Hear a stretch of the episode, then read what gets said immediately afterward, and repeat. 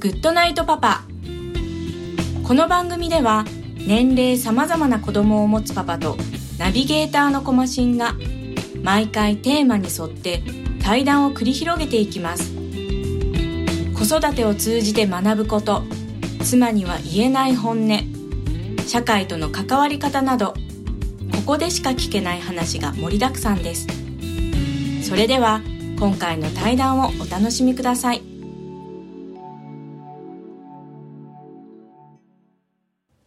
えー、今回のゲストは片山さんです。よろしくお願いします。よろしくお願いします。今日はどうもありがとうございます？ありがとうございます。えー、この前にですね、もうすでにあの、はいだいぶ長い時間熱いトークを繰り広げまして、はい。えー話し尽くした感はあるんですけども、はいまあ改めてというところで、はい。はい、えーまあ話していこうかなと思っているんですけども、はいまあ一応私からするとですね、もうこう、まあ、大先輩というか逆にこういう場にあの誘っていいのかなぐらいのちょっと気持ちでいたんですけども、えはい、で一応お仕事柄ですね、えーあれも2013年4年とかだと思うんでね。まあ45年だと思うんですけど、はいえーそれぐらいのお付き合いで。でまあ年に1回か2回か、うん。えーお会いするような間柄で。そうですね。はい。っていうところなんですけど、はい。で実際まああのーまあ、深い話をするような感じの場は、まあ、たまにあったかもしれないんですけど まあそんなにこうなくですね。で、まあ、今日になってまして。で一応この番組がですね、えーお父さん同士の対談であるというところで、えー先ほどまあ先輩パパのお話をですね、えーたくさん聞いたところで。で、まあ、ちょっと先の話に戻るんですけどもあの、はい。僕もそのこう家族だったりとかその親子っていうところでですね、はいえー自分が父親であって、まあ、あの自分のところの娘と子供とどう接するかっていうところでは結構あの重きを置いてたんですけどもはい。実はその手前にもうその、まあ、奥さんが、はい。まあ、いて結局そことの間柄が一番まあ大事だったりとかするんじゃないのかなみたいな話をそう先ほど、ですね。はい。えーしていただいたんですけども、はい。えーでまあ繰り返してるかもしれないんですけども、えーやっぱりその奥さんとの間柄をやっぱ子供が見てるというふうなうん。形で,、で結果としてそこのまあ見てる結果として、えー家族っていうものがまあこううまく回っていってたりとか、はい。えー教育に影響するんじゃないかと。はい。いうふうな話だったと、まあはい。思うんですけれども、はい。えー改めてですねやっぱりこうそういう姿っていうのはやっぱり子供が見てるなということはもう,、もう間違いないとうん。いうことですかね。そうだ。だと思いますね。ははいい。で一応あの息子さんがえっとお二人っていうことなんですけど、えっ、とえもう20えーと具体的に言うと二十歳と十九ですねあ。19ですかね、はいもちろん自分の道も決められたぐらいだとは思うんですけどもそうですね。今大学生で、はいはい、頑張ってますけど。で具体的になんかその自分がもうこれをその言葉として教えたとかなんか伝えたとかっていうふうなこうなんかそういう覚えというかですねあるもんですか？自然に見ても伝わったんじゃなかろうかっていうところで今一応理解してるいや、今覚えてるかどうかはわかりませんけど。はい。あー確認もしてないんですけど。あの、ね。小さい時、はい。何歳ぐらいかはちょっとわかれ忘れましたけど、はい。多分幼稚園とか、はい。あ小学校に上がるぐらいだったと思うんですけど、はい。えー片山家の家訓とはい。いうのは3つ。三つ。それさっき話出てない。さっき出て言言ってないです。ああありがとうございます。あのかみさんがいないところで、はい。えー子供たち2人に話したことがあって、はいはいえー一つは、はい。あー男は泣くなと。おおはいで、えー一つはえなんだっけ？男は泣くな。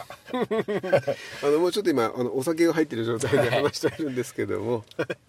えっと男は泣くな泣くなっていうのと、嘘をつくなと、嘘をつくのはいはいとお母さんを大切にしろはいおいう3つをはい。あの別に何かある時に言ったわけじゃないんですけど、はい子供たち2人には言ってましたね、まあ今あの、え覚えてるかどうかはさっきも言ったようにはいはい。分かりませんけど。はい、はい。えその、えっと、その3つの教えっていうのはその片山さんのその親からまた教わったことでもあるってことですか、ね、教わったことではないんですけどあのお先ほどねちょっとお話ししたように、ーはい。はい。はい。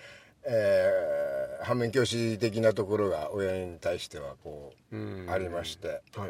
で自分としてはあのこういうふうにしたいなと、いうところとまあうんそういう環境ではい。育ってきて、はい。で自分が子供を持った時に、うん。うん自分として子供に対してどう、うん、接したらいいのかという前に自分がどう思ってるのかっていうのをちょっと子供に伝えたいなというのがあって、うん。はい、3つを言ってましたね。ああ、い。なるほど。えっ、とで実際あれですかねそのえっ、とその泣くなっていうのは、うん。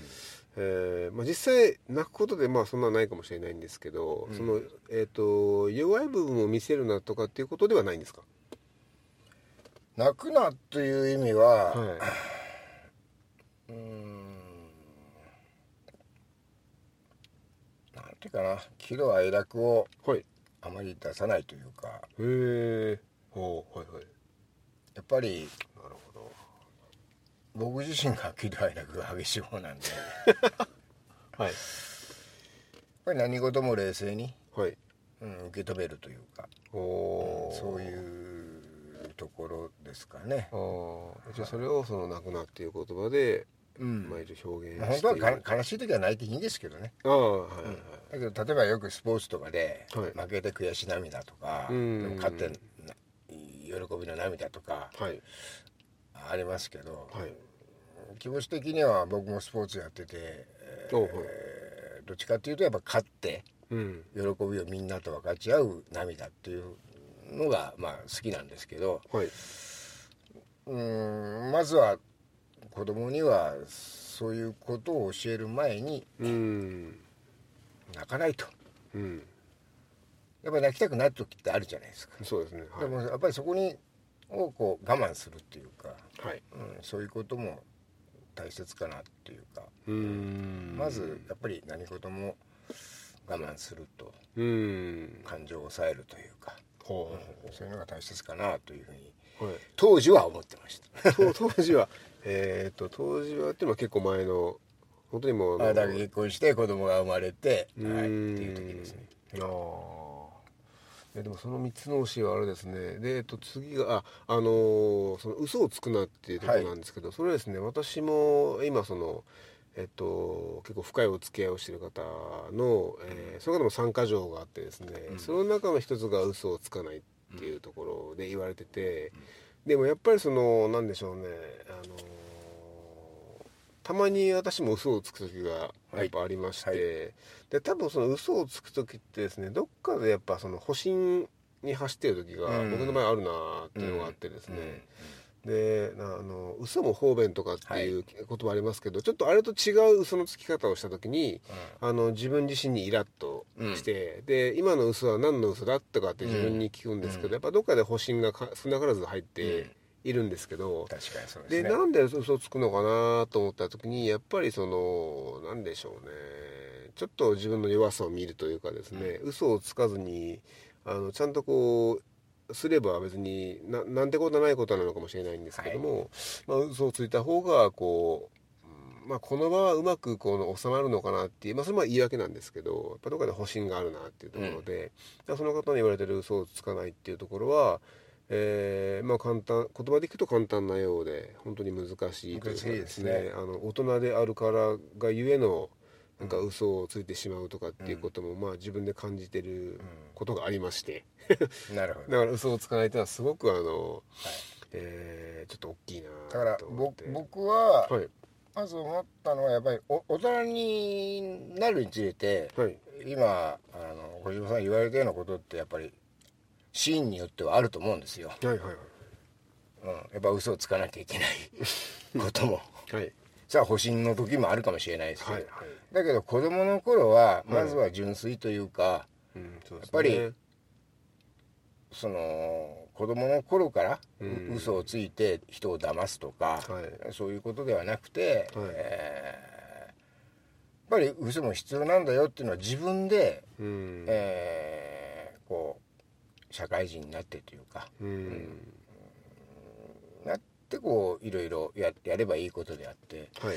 まず小さい時はまずはもう嘘をつかずに正直であれというふうな思いで多分、えー当時は子供たちには言ったと思いますね。なるほど。あのーまあ嘘をつかない、まあ、子供のですねその、まあ、嘘をつかないところで言えばですねそのやっぱ子供のえー、と特権っていうかその子供のうんいい部分っていうのは、うん一つその身の軽さだと僕は思ってるんですよ。はいはいはい、で、えーまあいろんな意味でその背負ってないというか自由だというか、うんそういう状態の中で、まあ、嘘をつくっていうふうな状況はあの別にいらないんじゃない、まあ、いらないというか、おとまあ、訪れないんじゃないかなと思って、身軽さゆえのそのなんていうんですかねそのこうなんていうのかな素敵なこう立場というか、うん。いうのが子供のこう特権だと思ってる中でそのうん。嘘をつくっていうのは別に子供には必要ないんじゃないかなっていうのがあって。はいだからそのやっぱり子供のの身軽さっていうのはすごくあの、一個の売りだと思うんですよね、だからその中でえっ、と多分誰か同級生と話した時にあったんですけどそこからその一番その子供のいい部分だったはずの身軽さっていうのが何かの、えー外的要因によって、うん。だんだん身軽さがちょっとこうね。あの例えば、えー100だったとしたら、うん。そこからだんだん目減りしていって、うんうん。908070になっていって、いうのがなんかちょっと悲しいよねみたいな話一回したことがあるんですけど。その嘘をつくことによって、はい。さっきの信じゃないですけど、はい。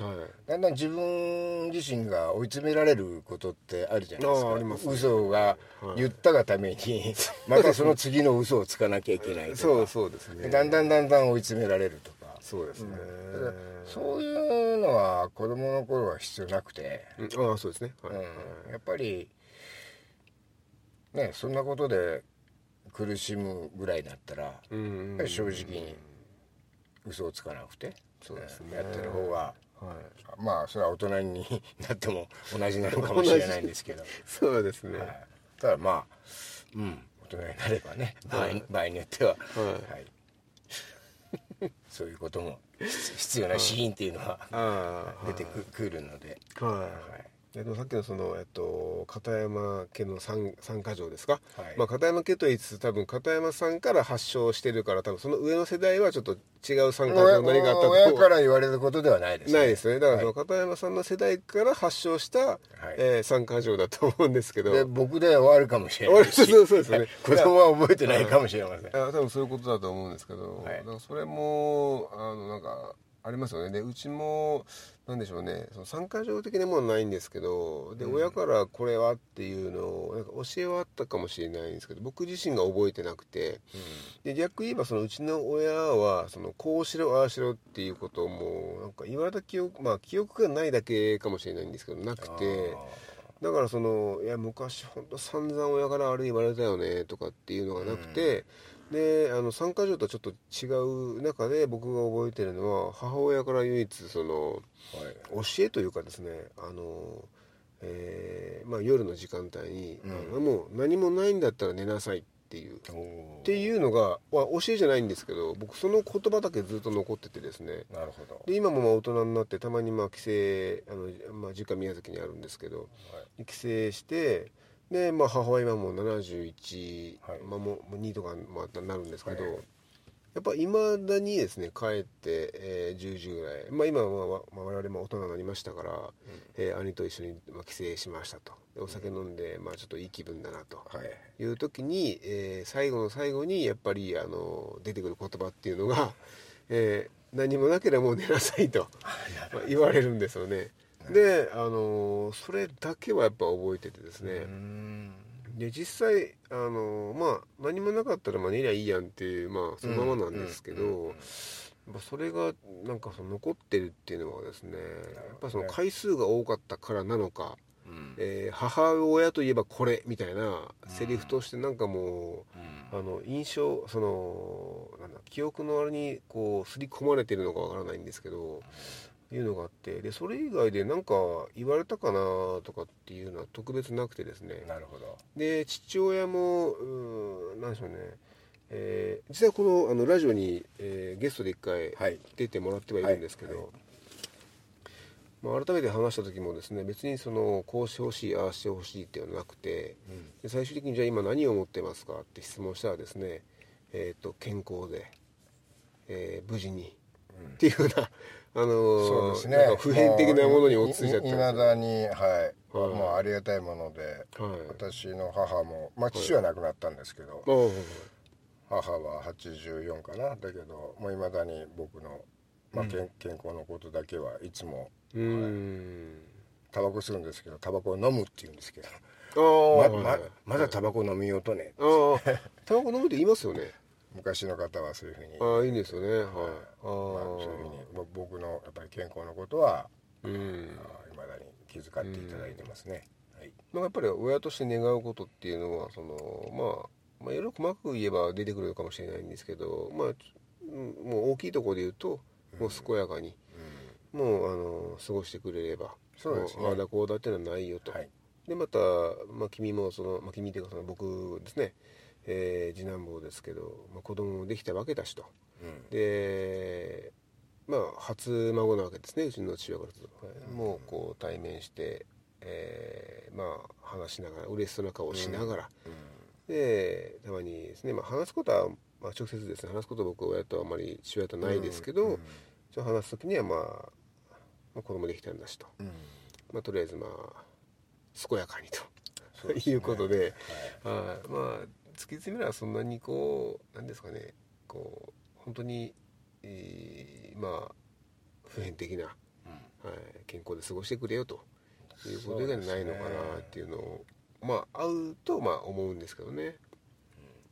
なんでそういった意味ではその親の教えっていうかですねその、まあ、さっきの参加条じゃないんですけどそういったものじゃないにしてもやっぱりその親からその教わったっていうんですかね、うん。まあ、親の言葉っていうんですかね、うん。っていうのはやっぱ記憶の中にあるもんだなっていうのがそうですね。あって、はい、だからまあ逆に僕が今親になってるので、まあ、子供に対して何か伝えるとしたら何かあるかなと思ったら、まあ、今のところパッと浮かばないですけどもやっぱりまあ健康に。でさっきのこの子供は嘘をつかないとかじゃないんですけどやっぱその笑顔ですね。やっぱ子供の笑顔っていうのは本当になんかあのそうですねすすご すごいっていうのはおかしいんですけど、はい。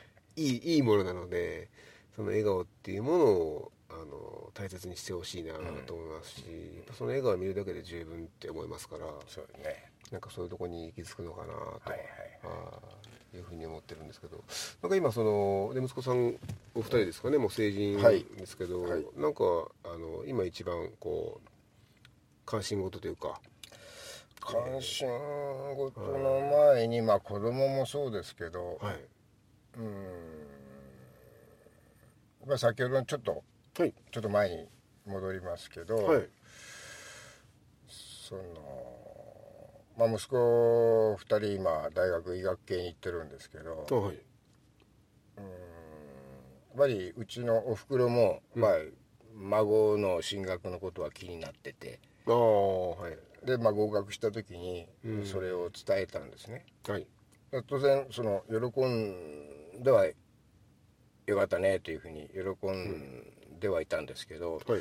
その後にそのあんたたちはい。いや僕とかみさん。はい。あんたたちがちゃんとそのまあししつけじゃないんですけど、はい。なんてやったから子供たちがそうなったんよって。うーん。はい。本当ありがとうねってみたいなあんあんたたちを私は誇りに思うと、はい。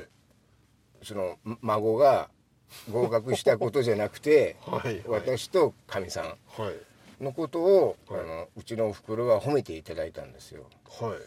それが逆になんかすごくあの僕は何もしてないんですけど すごいですね、うんすごいありがたいなって。いやーそうですか。ちょっと心にきましたね、うん。でまあそういうことも踏まえつつうんこ今の子供たちっていうことを考えて、まあ、先日も、はい。き昨日かな？今日かな、ね、年金の話があって、はい。で今の二十歳の人たちが、はい。あと何年だ、えー今と同世代の金額のレベルうん。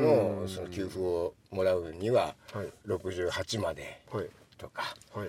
あーならないとっていうようなこう話がこうあったんですけど、やっぱりうん年金っていうのはすごくまあ大切なものですけど、はい。今の人たちもね、えー結局もらえるかどうかわからないから、うん。年金を納めないとかはい。いいうところもこうあるわけじゃないですか。はいはいでうちの学生も二十歳を過ぎるとはい。年金機構から送ってくるわけですよ。ああ。はいはい。そうですね。はい。ただ案の定学生なんではい。あすぐ、あのー年金機構の方にはい免除申請を。あ 出して。あはい。まだ。ただねその分はまあ、あのー僕が払えばいいんでしょうけどお僕自身もうーんっていうところがあって、まあ、実際うちの親親も僕が学生の頃は、はい。あ 自分のあ分っていうのは、うん。あの肩代わりに、えーお納めたりとかは、まあはいはいしてないっていうところもあるんでやっぱりちゃんと自分でその二十歳になったから年金を納めなさいっていう制度自体もちょっとおかしいような気がしてああやっはいはい。ぱり、うん、将来のことは将来のことで考えなきゃいけないんですけど、やっぱり自分が働き出してはい。でそのうん結果あーそれなりの年になったらちゃんと年金がもらえますよと。うん。いうようなことをこうまずは明確にい今も二十歳になったらっていうところがこうあるんそうですね。でねでも学生の時代ではい。年金を納めてって、いやだからそのあの免除申請みたいなのがこう当然、うん。あのね制度としてはあるんでしょうけどそうね。なんかちょっとその辺もおかしいなっていうふうには僕自身は思ってて、うん、だからその、まあ、ちょっと話はそれますけど例えば選挙とか、はいはい。選挙もうちょっと前から18歳からと。ああはい。けど僕はやっぱ18歳から高校の時からうん。行かせました、おおはい。うん、でななんでかって言ったらそれは権利なんですよね。うん。だから投票に行かないっていうのは権利を放棄してることになるそうですね。でそれが二十歳だったのが18になったで、国の政策もいろいろあるんですけど、でもも権利はやっぱり行使しないとダメだうん。ということではい。毎回、うんあのーね年金はさっき言った免免除免除申請はしてるんですけど、はい。選挙に関してはそのまずははい。行かせるようにはしてますね。うん。で年金と違って選挙は権利ですからはい。権利を得たんだったらそれは行使しないとそれを自分からねうん。そのせっかくある権利を放棄するっていうこと自体はどうかなっていうのは僕とまあかみさんもそうなんですけど、うん。思いがあって、うん。行かせるようにはしてますね。あのあれですかねえっと小田さんがその若い時とですね 若い時って言ったら失礼なんですけど、はい、い。いですよ。と比べてその比べてっていうのもあれですけどその選挙だったりとか、うん。その政治っていうものに対してその若者はその関心度合いって薄薄薄らいでるんですか？薄薄薄なってる？これはよくわかりません。あー。その世の中世の中的には普通に薄らいでるとか結局、はい。はい。そのと投票ししたところでうん。情勢が変わらないとか、まあなんかああいうようなところで言ってもはい無駄というか、うん。いう話があるんですけど、うん。それは結果としてそうかもしれないけど、僕はさっきも言ったようにそそうではなくて、うん。そのまず権利を行使するっていうことは自分の考えをはい。投票するっていう,、いうことなんで、はい結果がどうどうかっていうのはあるんですけどまずはい。自分の考えをどう持つかっていうことを、はい。あの子供には考えてほしいなっていう思いですね。うん。投票ってのはどういうことかっていうことからやっぱりちゃんと説明しますよ。そうですね。うん。はいいやあの今になって思うんですけどねえっと多分授業で言えば多分公民とか、うん。あの辺が多分その辺りに、えっと、属するのかなと思うんですけどだから、まあまあまあ。ででもねやっぱり、うんこう言ったら批判する方もいらっしゃるかもしれないですけど僕は家庭だと思います、ああまあまあそうですね。親がちゃんとはい。投票に行くというはい。ふうなことをやってれば、はいでさっき言ったようになんで行くのかとか、うんそういう意味合いもちゃんと子供に伝えてはい。やったら行くんですよ。多分、うん投票に行かない親がいるとすると子供は行かないですよ。うん。まあ多分だって行く意味が分かってないんだもん。くわからないですね、だからそこは僕は学校とかはい。うん公民とか、はい。そのそういうところでっていうのは、うんその公的にはあるかもしれないけど、い行く意味とかそうですね。いうふうにのはやっぱり僕は個々の家庭だと思いますね。そうですね。はい。確かにもうさっきも、えー、とここに来る、まあ、この録音の前ですね。か家庭の話をはい。もう散々、はいはい、そうですね。えーして、まあ、ここに至ってるんですけども。はい。やっぱりそのまあやっぱり家が一番うん。うんだと思っててですね。でまあそうですね。だから僕も、えー、と最近結構なんですかね、えー、と家庭とかそのうん家族の時間とかっていう時に、はい。やっぱりその一緒に過ごすのは大事なん大事なんだけど、はい。その食事の時間だったりとか、はあのたまあ、極端にはその食べるものは何だっていいみたいなところがあって、はい。その食べるのは何だっていいんだけど食事っていう時間が楽しいっていうふうに思ってもらうこと、うん。っていうことにまあ行き着けばまあまあそれでいいんじゃないかっていうふうに思ってるんででそこにまあ集う意味が意味っていうかその、ああだから一緒にいるのねみたいなのが、うん。あの無意識的に分かっていれば、うん。まあそれでいいのかなっていうところにまあ至ってるんですけど、どね。あーやっぱいろんなこう、えー出どころっていうかまあやっぱはやっぱ家のそういった、えーまず家からなのかなというところがあって、うん。あーまあだから最近結構そういう話もちょこちょこっとこのラジオでもあの回数的にですね出てきてる回数が多いのかなって気はしてるんですけども。そうですね。やっぱ食事は大切でしょうね。うん。まあまあその方やですねその、えっと、先もちょっとその仕事の話もしてましたけども、うん。えーっと仕事をして、えーまあ、家にいない時間も、うん。まあいえー結構あったと、はい。はい。でただそれはその仕事をしてでえー奥さんとの間柄がこうちゃんとこう、まあ、奥さんに話すとかですね、うん。えー伝えるとかっていう関係性ができていればまあそれはそれでまあ。と思いますね。あやっぱりその子供のことこれはやっぱ子供が中心にーはい。やっぱり家庭が回っていくとうん。思うんですけど、やっはいぱりうーんお父さんが子供のことに対して思うこととはい。お母さんが子供に対して思うことってうん。やっぱり、うんち違うというか、うん。合わせるためにはやっぱりお父さんお母さんがちゃんと会話してないと、はい。うんダメだと思うんですよ、うん。だから逆に勝手に俺は子供に対してこう思うのにっていう思いではい。接してるけど奥さんが違うことを思ってれば、はい。ね、不協和音がそこに生まれると思ってるんで、はい。例えば仕事にで忙しいうーん。へ平日はなかなか子供の相手をしてあげられない。と、うんうん。でもそれはちゃんと奥さんが理解うん。してて理解してもらうためにはちゃんと会話をして。はい。っていうところが成り立ってたら子供はそういうもんだってやっぱり思ってくれると思うし、うん。だけどそれはずっとじゃなくて、うん、けけじめというか、きはい。やっぱり日曜日は必ず、うん。先ほどの話じゃないですけど食事を一緒にとるとか、まあはいうん、さっきもちょっと触れましたけど、夏休み僕は小さい時にはい。毎年、えー家族旅行にああいいですね。連れて行ってもらってたとか、はいはい。そういうことがやっぱり今こう記憶として残っているので、はい。そういうことの方がやっぱり大切なのかなと。そのためにはやっぱりお父さんお母さんっていうのがちゃんとこう会話して、うん。えー、と理解し合うというかその協力し合うというかはい。そういうことが結局子供のためになるのかなっていうふうには思ってますね。うん。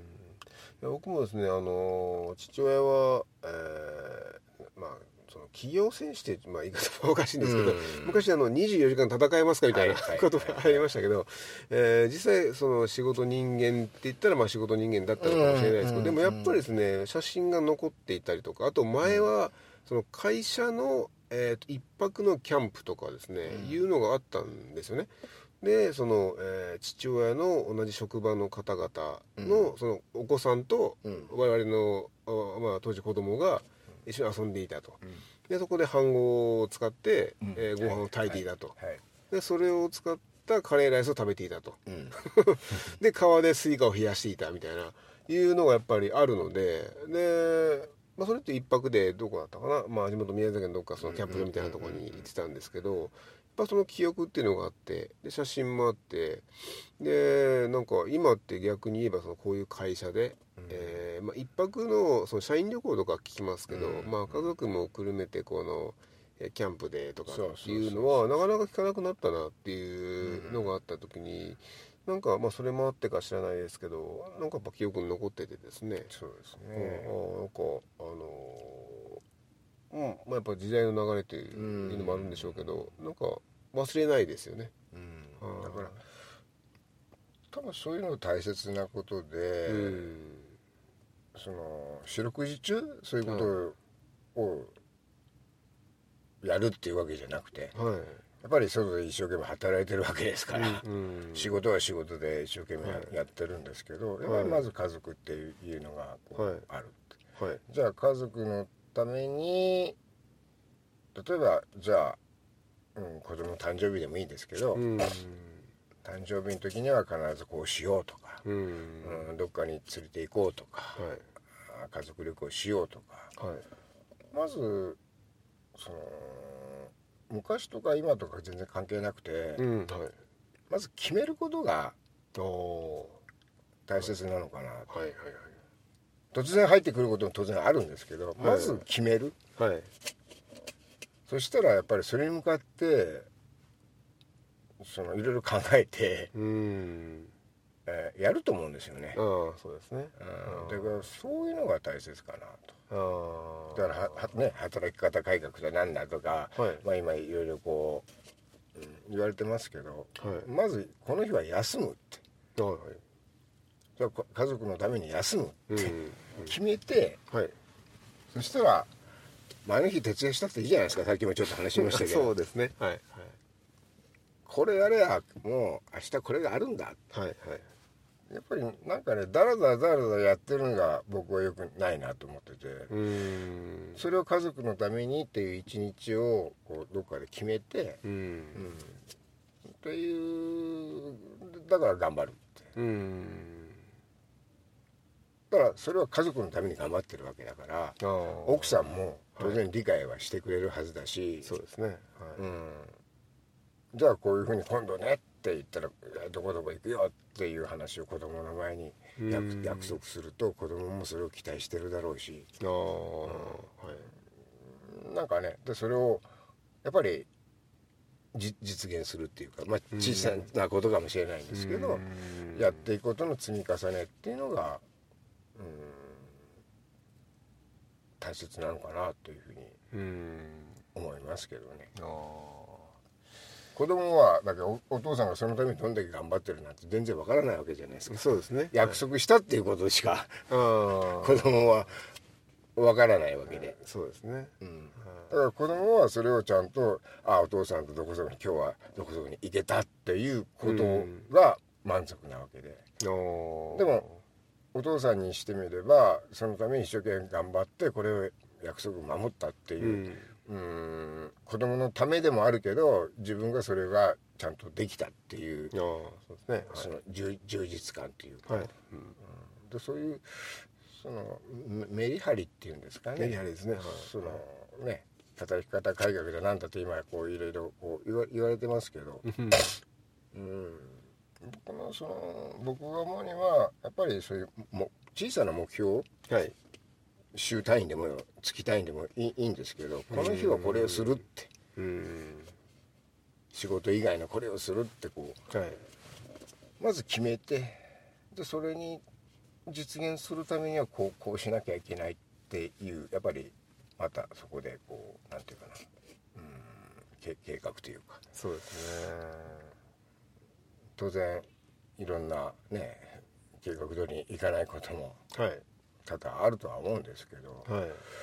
まずはそういう目標を立てるっていうのは僕は大切じゃないかなうん。というふうには今思ってますね。ああなるほど。まあそういった意味ではあれですね。えーっとまあこれあのー性格とか関係ありますかね？その決める決めないっていう意味では、うん、さっきも言われてましたね。いやなんでしょうね。まあいろいろとこう思うとこあってですね。いやだけ僕は性格関係なく決める決めないっていうのが性格ではなくて、はい。できるかできないかは性格かもしれないですけど、はいはい。決めるか決めないかっていうのは、はい。あのー性格では僕はないと思ってます。うん。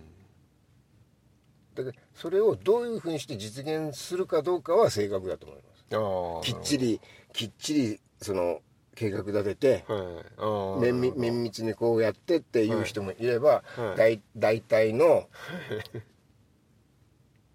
ねこうやってってそこは正確だと思う 思うんですけどでも目標を決めるっていうこと自体ははい。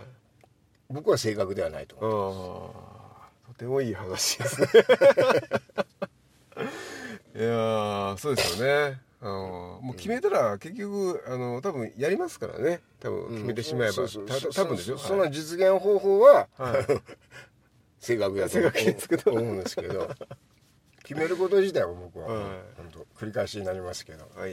正確ではないと思いますね。はいいやーそうですよね。で僕も結構その決めてきてた人生決めてきてる人生で、まあ、今でも決めてきてると思ってるんですけどどっかでその決める決めきらないみたいな、うんえーまあ、時期があったりとかするんですけど、うんうんその時期は、えー何なんでしょうね。やっぱりいろんな、えーなんかそういう時期なんですかね。気持ち的になんか気持ちだったらやっぱりそれはいろいろ挫折ありますよね。ああなるほど、いやー。だからそこをそのあのなんですかねそういう決め切ってる状態からその決め切らない状態にこう、うん。まあ、時期があったとして、うん。それを僕今その性格と関係あるんですか？ってちょっと紐付けようとしたんですけど、多分それはそういう時期であって、うん。何かがそうさせてると、うん。はい、だから僕はやっぱり常にはい。その目標っていうか、なるほうんはあの持つべきだと思ってますね。どはいそれはできない時期時期はあるかもしれないですよ。あーはい。けどぱり考えとして、はい。はいと当然そのいつも目標を持ったとしてもはい。実現できないどうせできないとかい。いうふうなことではなくてはい。だから目標を持たないんじゃなくてはい。じゃあ達成するためにははい。今回ダメだったけどはい。どうしたらできるんだろうっていうふうにまあ振り返りとかはいそういうふうにしていかないとなんかつまんなくないですかね。まあそうですね。うん、僕もやっぱなんかねいろいろありますよ仕事だとかはい。い。ろいろこう。でもやっぱりどっかでその気気分転換じゃないけどはい。割り切りとかね。ああはいもう今日はいいやって。はい。もう帰ろうって。飲もうと。はい。飲むんですね。いう時もあるし、うん、はいやっぱりどっかでこう割り切りなるほども必要だし、はい。うん。それはその目標を達成するための一つのす術かもしれないんですけど、はい。だしまあ年を重ねるといろいろなことを経験して、そういうふうな今僕が言ってる発言になるのかもしれないんですけど、うん、あやっぱり、うん、僕はこうするんだあはいはい。今週の土曜日はこれがあるからもう絶対金曜日までには終わらせるああはい。というその目標というか、はい。うん、その楽しみ、はいはい。あうん、を持つっていうのが大切かなとは思いますけどね。偉そうなこと言ってあますけど、いえいえそうです。あとそうちょっとそんな話をしておったらですね早くもはいあのお時間の方がはいはい来たみたいなので、はいはいそうですね。えーと今日はこの辺りであの、はい。勘弁してやりましょうか。はい、そうですね。話はつきませんけど、はい。はい。じゃあ一応今日この辺りで終わりたいと思います。ありがとうございました。ありがとうございました。